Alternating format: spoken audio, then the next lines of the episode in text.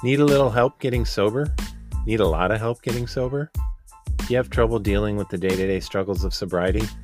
I'd be worried if you didn't. Do you want to hear from people just like you who are facing the same struggles? I know I do. That's where I come in. I'm Bruce Roberts, and this is my new podcast called Recovery in Real Life. Each week, I'll feature guests who are new at the sobriety game. Everybody from folks who are just a few weeks into it, like me, to those who have been at it a while. My guests and I will take an in depth look at all the things that can make getting sober such a struggle. More importantly, we'll talk about real life strategies for dealing with them. See how I came up with the name of the show? Subscribe now on either Spotify or Apple Podcasts so you won't miss an episode.